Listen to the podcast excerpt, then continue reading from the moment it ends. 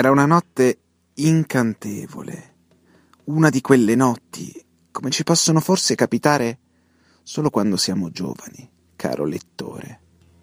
Il cielo era un cielo così stellato, così luminoso che, guardandolo, non si poteva fare a meno di chiedersi è mai possibile che esistano sotto un simile cielo persone irritate e capricciose? Questa pure è una domanda giovane, caro lettore, molto giovane. Ma che il Signore la mandi più spesso alla vostra anima. A proposito di signori capricciosi o irritati, non potevo non ricordare anche il mio comportamento morigerato per tutto quel giorno. Fin dal primo mattino aveva preso a tormentarmi un'angoscia sorprendente. Mi era all'improvviso sembrato che tutti mi lasciassero solo e che tutti si allontanassero da me. Naturalmente ognuno ha in diritto di chiedere e chi sono poi questi tutti? Perché sono ormai già otto anni che vivo a Pietroburgo e non ho saputo fare pressoché nessuna conoscenza. Ma a che pro avere conoscenze? Anche così conosco tutta Pietroburgo. Ecco perché mi era sembrato che tutti mi lasciassero quando l'intera Pietroburgo era partita e all'improvviso se n'era andata in Daca. Rieccoci a una nuova puntata di Tra le righe. Oggi vi raccontiamo la storia delle notti bianche.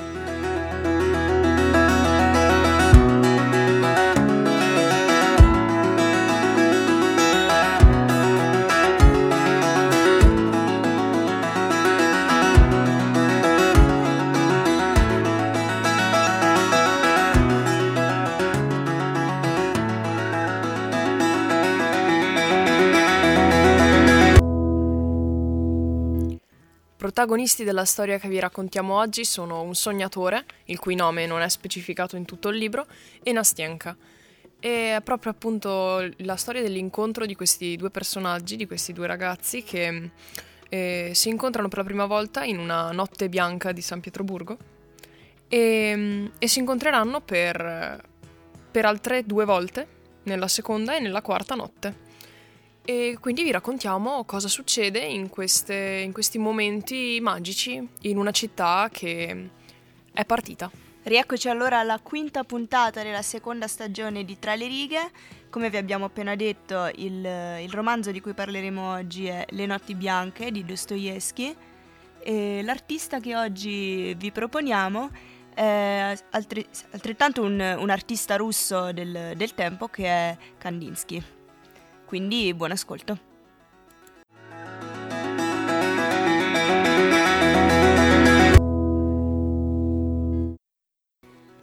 Il fatto di aver definito sognatore il protagonista nella, nella parte precedente, diciamo, non è, una, non è, una, scelta casuale, ma è una scelta che prendiamo in prestito proprio dallo scrittore stesso, da Dostoevsky, che nella prefazione del libro scrive che l'uomo finisce col diventare non più un uomo, bensì uno strano essere di genere neutro, il sognatore appunto. Infatti, il sognatore infatti incline a questo suo status di isolamento eh, in cui si ritrova nella deserta ormai città di Pietroburgo, che non vede più un via vai di gente che si muove, che affolla la città, proprio perché nelle prime pagine viene descritta come una città quasi vuota che sta partendo. Ed è per questo che l'autore usa questo, questo escamotage della città vuota proprio per incentrare l'attenzione sui due protagonisti della, della scena, ovvero il, il, sognatore e una giovane donna di nome Nastienka, una donna che eh, il protagonista conoscerà nei suoi vari vagabondaggi, nelle sue varie ronde notturne, se così vogliamo chiamarle, per la città deserta. In particolare il primissimo incontro avviene in quella che viene de- definita la prima notte, di queste quattro notti da cui è composto il libro, appunto, e sarà un incontro del tutto casuale, casuale ma è cortissimo comunque perché scambiano poche frasi e lei gli dice semplicemente se vuoi rivedermi ci vediamo qui domani a quest'ora, alla stessa ora. Esatto, il tutto inizia proprio per caso quando lui trovandosi in riva a, a un canale passeggiando di notte trova questa giovane ragazza che sta tornando a casa e un uomo che sembra la stia seguendo.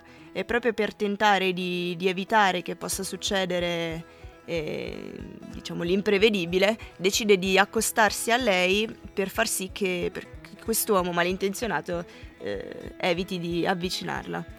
Ed è proprio da qui che nasce questa amicizia che si prolungherà nel corso del tempo e che vedrà protagonisti proprio due, questi due ragazzi nelle successive tre notti.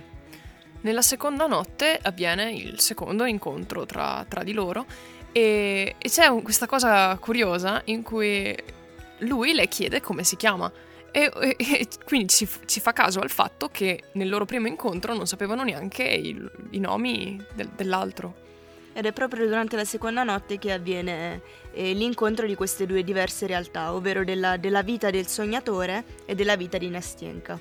Nella prima notte infatti il sognatore, che secondo me può essere davvero diciamo assim- assimilabile, sì, può essere interpretato come il protagonista stesso, Dostoevsky, perché molto spesso anche in altri romanzi lui si definisce come un sognatore, eh, racconta appunto la sua storia a Nastienka.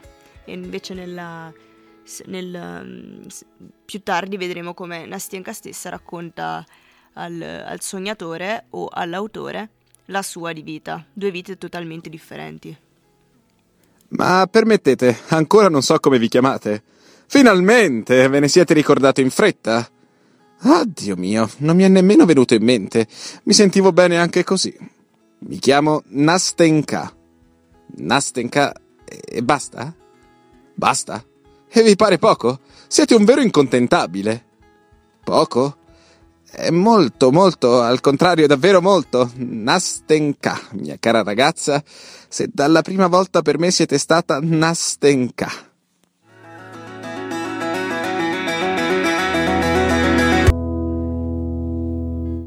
Durante la terza notte, alla fine i due si incontrano e sebbene la notte prima avessero deciso che non si sarebbero incontrati nel caso in cui fosse venuto a piovere, ehm, si incontrano perché è bel tempo, quindi l'appuntamento resta quello fisso e i due si incontrano.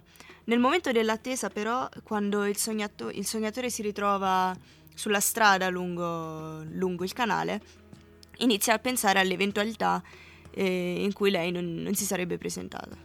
E in questo momento inizia a capire che effettivamente prova qualcosa per la, per la giovane ragazza. Esatto, quindi è proprio il momento un po' di rivelazione della realtà per questo sognatore, il momento in cui capisce che sebbene le abbia promesso di non innamorarsi di lei, perché questo era avvenuto nella seconda notte, si rende conto che in realtà questa è una promessa che lui non è in grado di mantenere. Proprio una cosa che non dipende da lui, si rende conto di essere già innamorato di lei. Nonostante questo, la, eh, lei gli fa un discorso in cui gli dice di essere innamorata di lui in maniera diversa da come era innamorata del suo precedente fidanzato comunque. Fidanzato del quale è ancora profondamente innamorata. Esattamente. L'ha, l'ha, lasciata per... Però questa cosa è un po' contorta e non si capisce bene fino alla fine comunque. No, infatti fino al momento in cui non, non, non viene mostrato diciamo il, il vero rapporto che c'è tra i due perché è sì un'amicizia ma Nastenka stessa rivela che potrebbe effettivamente essere innamorata di, del sognatore nel caso in cui non ci fosse il suo ex fidanzato, se così vogliamo. Praticamente in maniera molto dolce e poetica gli dice che sarebbe il rimpiazzo ideale se il suo fidanzato non dovesse tornare. Esatto, è una forma molto, molto soft di friendzone, attualizzata ai nostri tempi, se così possiamo dire. Sì, può essere definita così, secondo me. E diciamo che è messa in maniera talmente dolce e carina che inizialmente non te ne rendi neanche conto. No, beh, perché comunque non è un. Non penso che sia resa proprio in maniera di voglio che restiamo amici. Penso che lei stesse esprimendo proprio un sentimento che provava in quel momento. Sì, sì, cioè, sì, è vero, hai ragione. Però sento di amare in maniera molto più forte, molto più intensa, molto più, impas- molto più passionale il ragazzo che, che ho amato per tutto questo tempo. È vero, è anche peggio così. No, no è, mo- è, molto poetico, ecco, è molto dostoevskiano. Sì, ma il concetto non cambia, poverino. Beh. Cioè, rimane comunque fregato. Eh, beh, vedremo poi alla fine fino a che punto rimarrà fregato. Vedrete alla fine fino a che punto rimarrà fregato. Esatto, noi non spoileriamo nulla.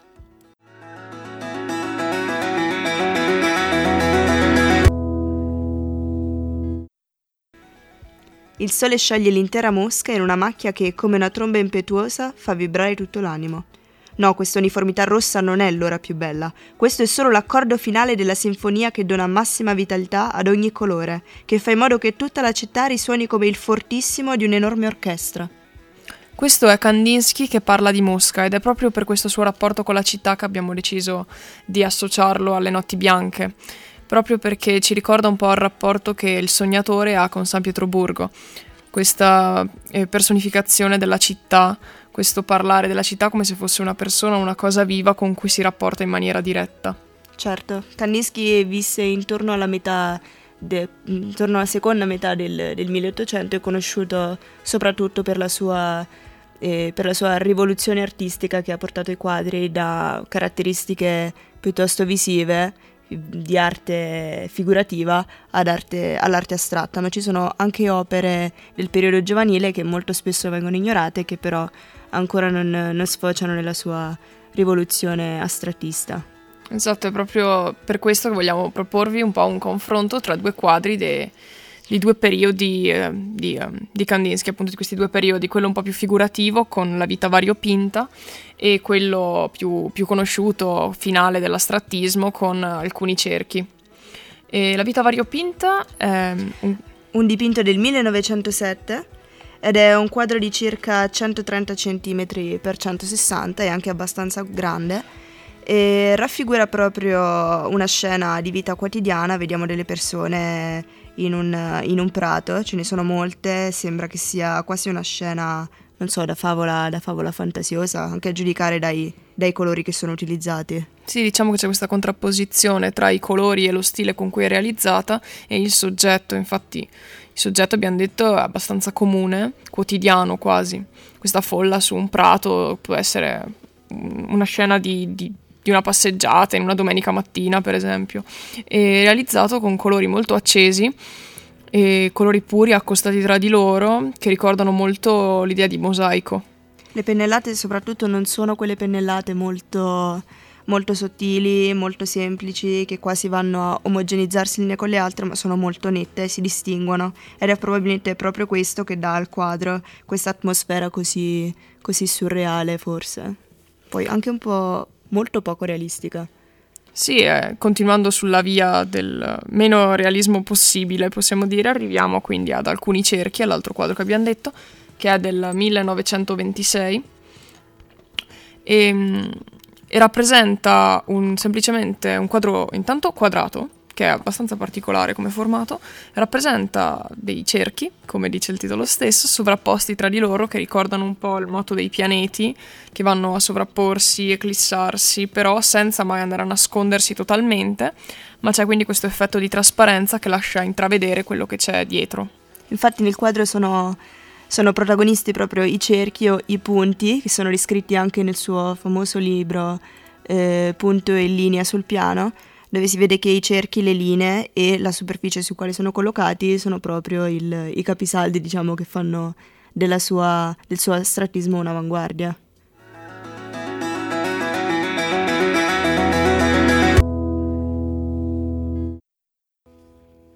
Anche questa quinta puntata di Tra le righe è giunta al termine e noi vi salutiamo e vi diamo appuntamento la prossima settimana, sempre alle 18.30, sempre su Samba Radio sempre con Cecilia Passarella e Margherita Marzari, con un nuovo libro. Esatto, il libro sarà E gli ippopotami si sono lissati nelle loro vasche di Kerouac e Burroughs, un libro scritto a quattro mani. E per questo molto interessante, ma scoprite insieme a noi perché è così interessante e il perché di questo titolo stranissimo. Alla prossima! Ciao!